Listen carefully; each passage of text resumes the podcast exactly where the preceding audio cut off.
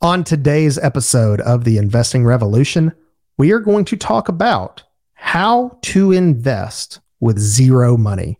Give it a listen. This is The Investing Revolution, a podcast designed to help your real estate investment strategy. On this podcast, we'll teach you the actionable steps to take and pitfalls to avoid so that your real estate investing can thrive. Welcome to The Investing Revolution. I am your host, Jonathan Cook, and today we are going to talk about how you can invest with little to no money to start with in your real estate investments. So this has been a question that I have seen posed in several several different groups that I've been on, in Facebook groups, in Google searches. This is probably one of the most asked questions that I get relating to how do I get into real estate investing? I, I want to do this. It makes a lot of sense, Jonathan.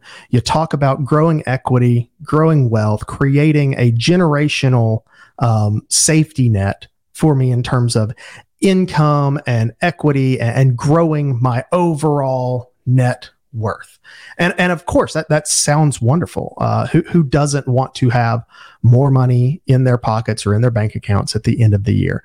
But when I talk to younger people or even people my age and and and even older, oftentimes one of the first things that they want to know is, is it possible to do this with you know, no money? I, I only have this much capital to start with. I have ten thousand dollars or I have five thousand dollars. Well, what is it going to cost me, or, or is there a less expensive way to get into this? Because real estate purchaser purchases typically are the largest investment that you will you will ever have in your life. Your, your own personal home or real estate investments are typically going to be the largest ticket items you ever purchase, outside of maybe buying a business itself. So let, let's talk about, how do you start that with with zero money?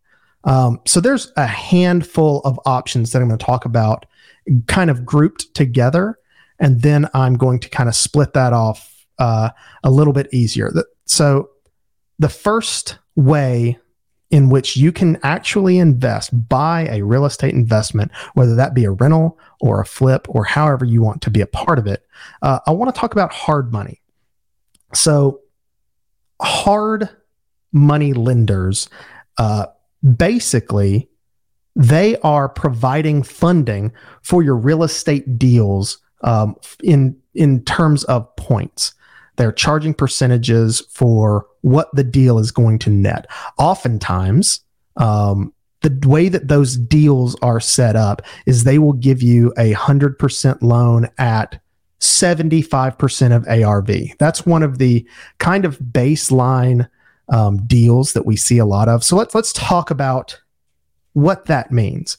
If if a hard money lender is what you're going to use, how how that typically works is they look at each individual deal as their uh, you know assurance to, do they want to invest in this or not, and and. They're going to look at the numbers. They're going to look at the um, market values and what you're able to purchase this deal for. And they will typically fund between seventy-five and eighty percent of the A R V. So A R V is after renovation value.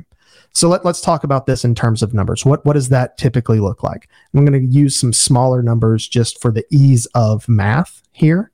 So let's say you have the opportunity to buy a investment in an area where the market value is about one hundred thousand dollars. A one hundred thousand dollars property in this hypothetical market is a livable, rentable, nice home, something that someone could move into, hang their clothes up in the closets, and, and just be there. And how do you get to that one hundred thousand dollars value um, when you're looking at that market? You've got to find an investment that is way less than one hundred thousand dollars. You want to have all in between seventy-five thousand dollars and eighty thousand dollars of investment into that after repair value of being one hundred thousand dollars. That doesn't mean go buy an eighty thousand dollars or a seventy thousand dollars property and then hope that it's worth one hundred thousand dollars later. The way to operate that hard money loan is typically to find something well below that, usually something majorly distressed, something in the thirty thousand to forty thousand dollars range that has a renovation cost between what you have in it and up to that seventy-five percent. So if you're buying a forty thousand dollars property that you can put thirty-five thousand dollars of renovations in, so you have a total of seventy-five thousand dollars and invested in that property, but the after renovation value is worth one hundred thousand dollars. That is a perfect targeted deal for hard money.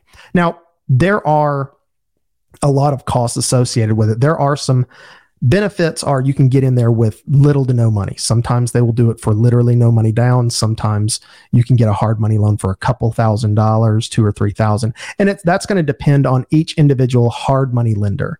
Um, so there, you can Google search hard money lenders to find just lists upon lists of people doing that, because hard money lending is another great way to invest in real estate if you have the capital. So what they are relying on is your expertise, your knowledge, and your ability to take that seventy-five thousand dollars and make it worth one hundred thousand dollars. They're, they're going to ask for a percentage fee kind of upfront of the borrowed money. So there's your points, and they'll do that at closing. Um, oftentimes when working the deal, you can ask for the sellers to finance your closing costs, or sellers to pay for closing costs in the deals. And, you know, six months ago, that probably wasn't going to be as easy of an option as it probably will be in the future. Um, you, you're going to miss some deals, and that, that's okay.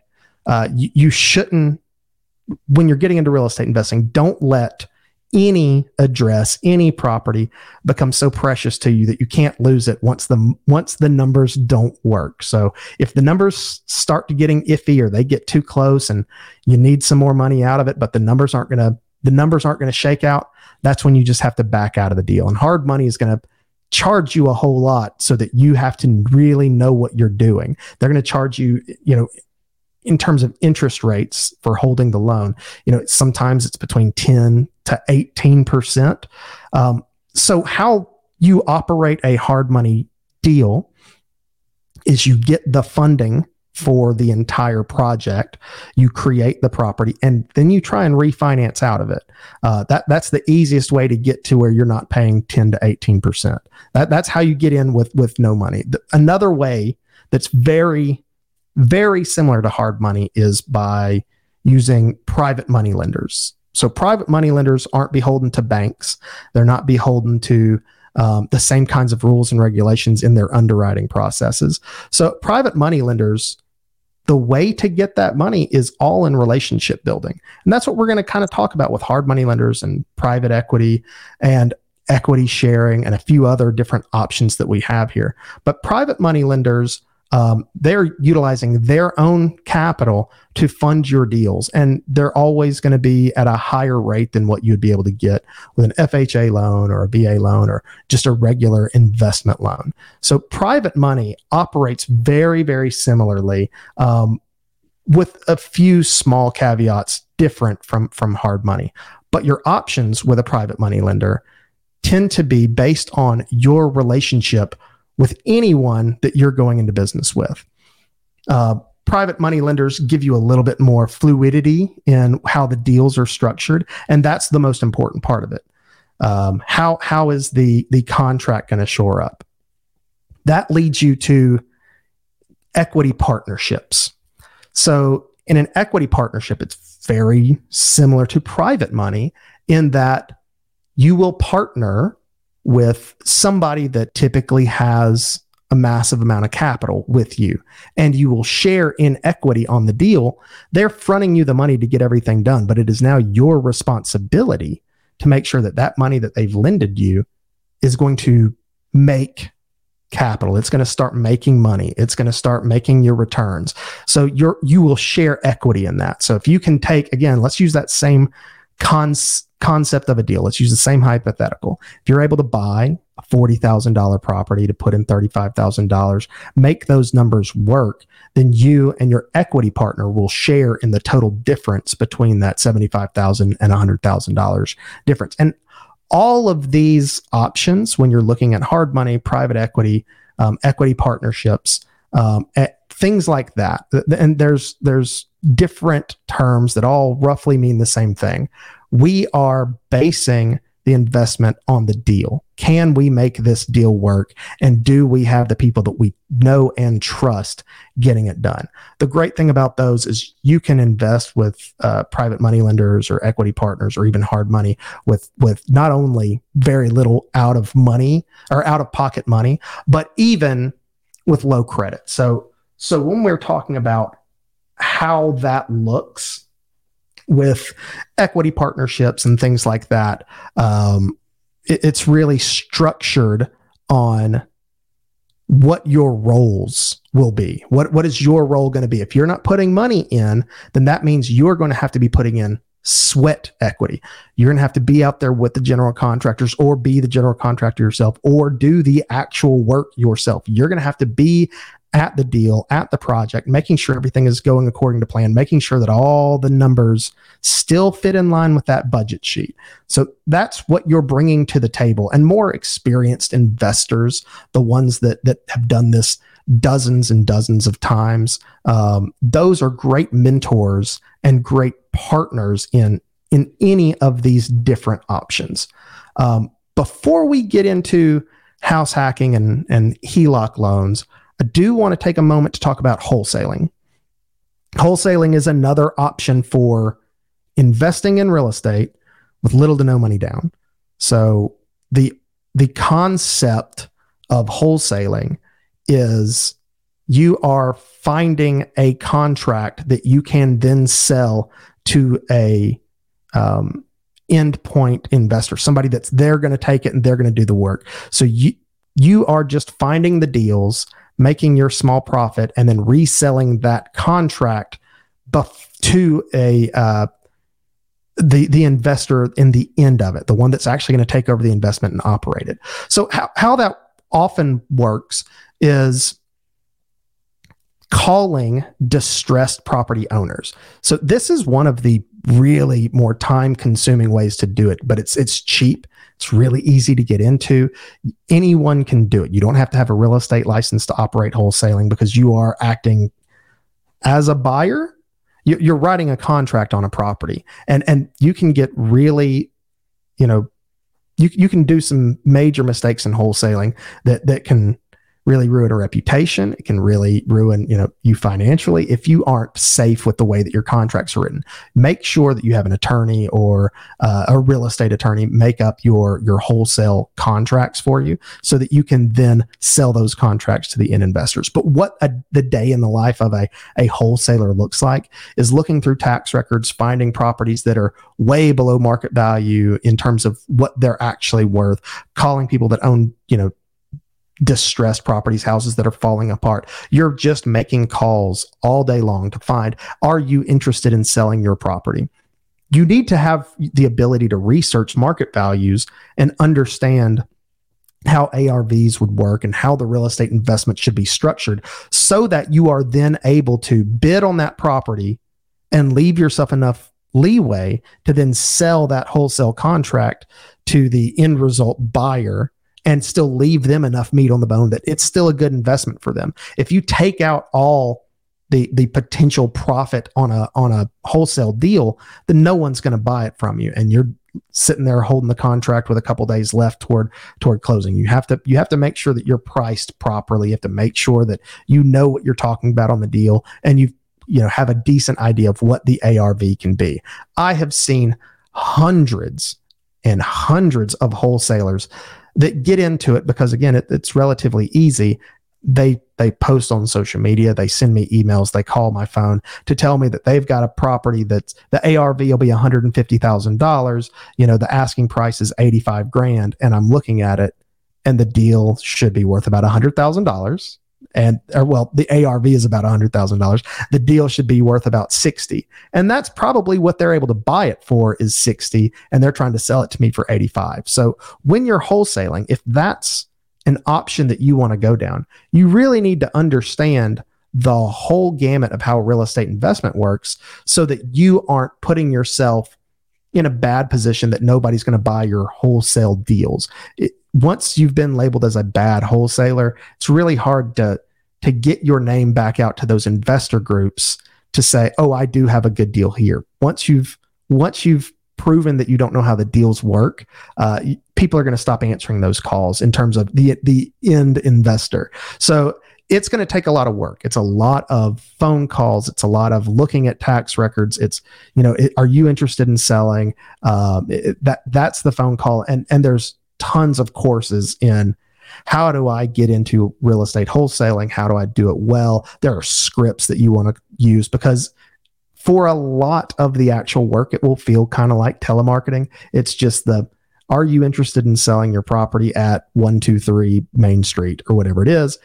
If they say yes, you need to make them an offer worth worth their while. You need to put a bid on it, but you have to be careful because if there's not enough meat left on that bone, no one's going to buy that contract from you. You're going to be sitting there left holding the bag.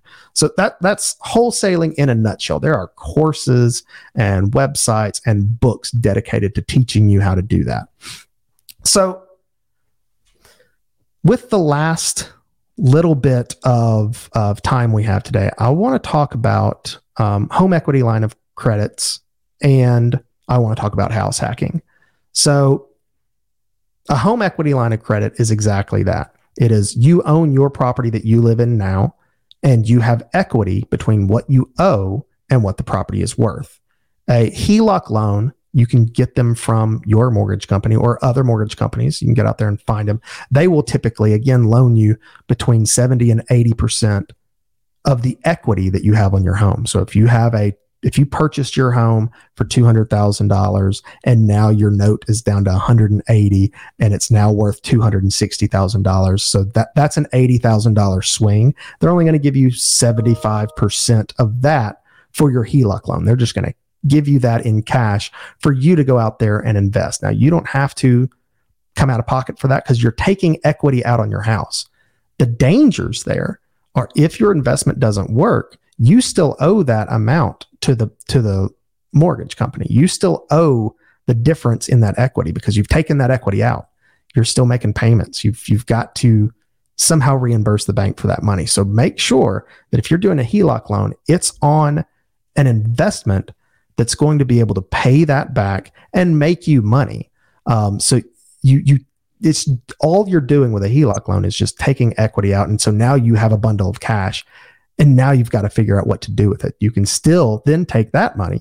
You can turn that into, you know, private equity loan or a hard money loan where you get a little bit better rates or a little bit better on your points because now you're able to come with some actual cash yourself.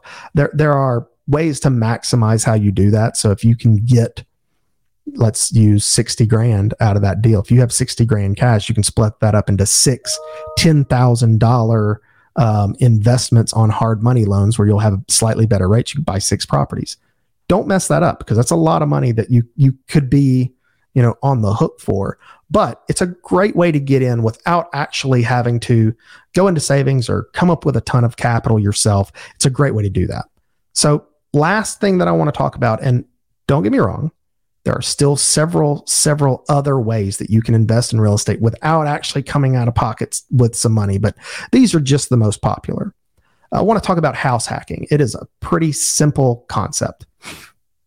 You buy a duplex. We're going to use a duplex for the example here because the best way to explain how it works is to give a to give an example. Buy a duplex. So there are two units. You live in one and you rent out the other. You are slowly paying down your mortgage, and you're able to pay that mortgage essentially with the rent from unit two, or most of it, maybe not all of it, but but a lot of it, you're able to pay with that rental value.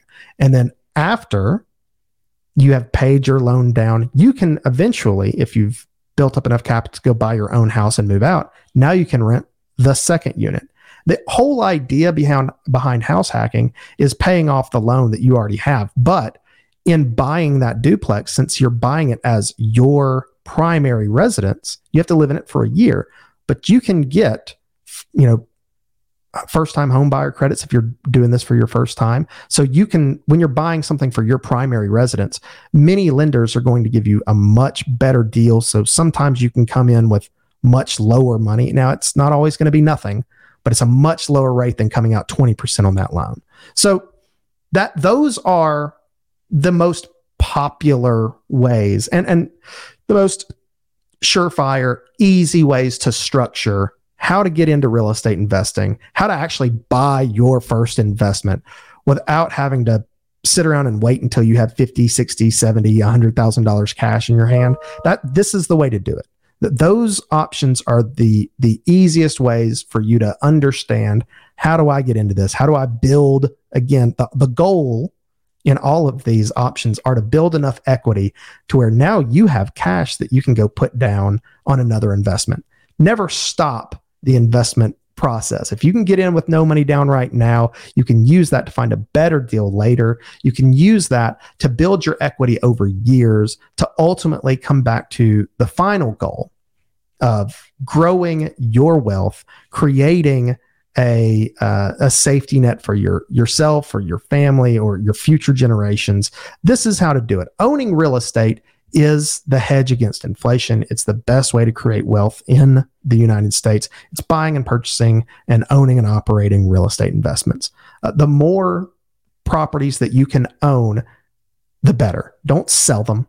If, if you have if you have the opportunity to keep it, if you don't have to sell your your real estate, don't do it. Put a renter in there, give it to a property manager, find a way to turn the eventual equity that it's continuing to grow, find a way to pay that mortgage through rent or, or, or some version of that, because the equity that you gain in these houses always is going to grow. Even in recessions, you're still going to eventually, it's always going to be worth more. I mean, in two thousand eight, it dropped to where people were losing value in their home, but we did a podcast on what the difference between now and then was uh, a few weeks back. So if, if you take nothing else out of this, um, just realize, if you're listening to the to this podcast, you can invest in real estate. You can get a real estate investment for yourself.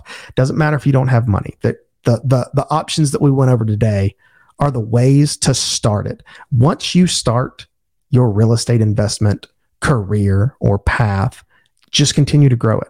Grow it forever until you don't have to, you know, work for anyone else. Make of this what you will. It takes effort. It takes knowledge. It takes expertise. Um, but you can do it. All it takes is, is a lot of effort. And, and, and that's it. Um, w- once you have that going, you, you should be set for life. Um, but again, thank you everyone for joining us today. Make sure to like and subscribe on the podcast and the YouTube channels. Leave us a comment. Um, if you have any more questions, um, uh, th- this was probably one of the larger questions that we get. How do I do this with no money? Uh, leave us a comment, shoot us an email, uh, but come back in a couple weeks for the next episode. Uh, thank you so much. Have a fantastic day.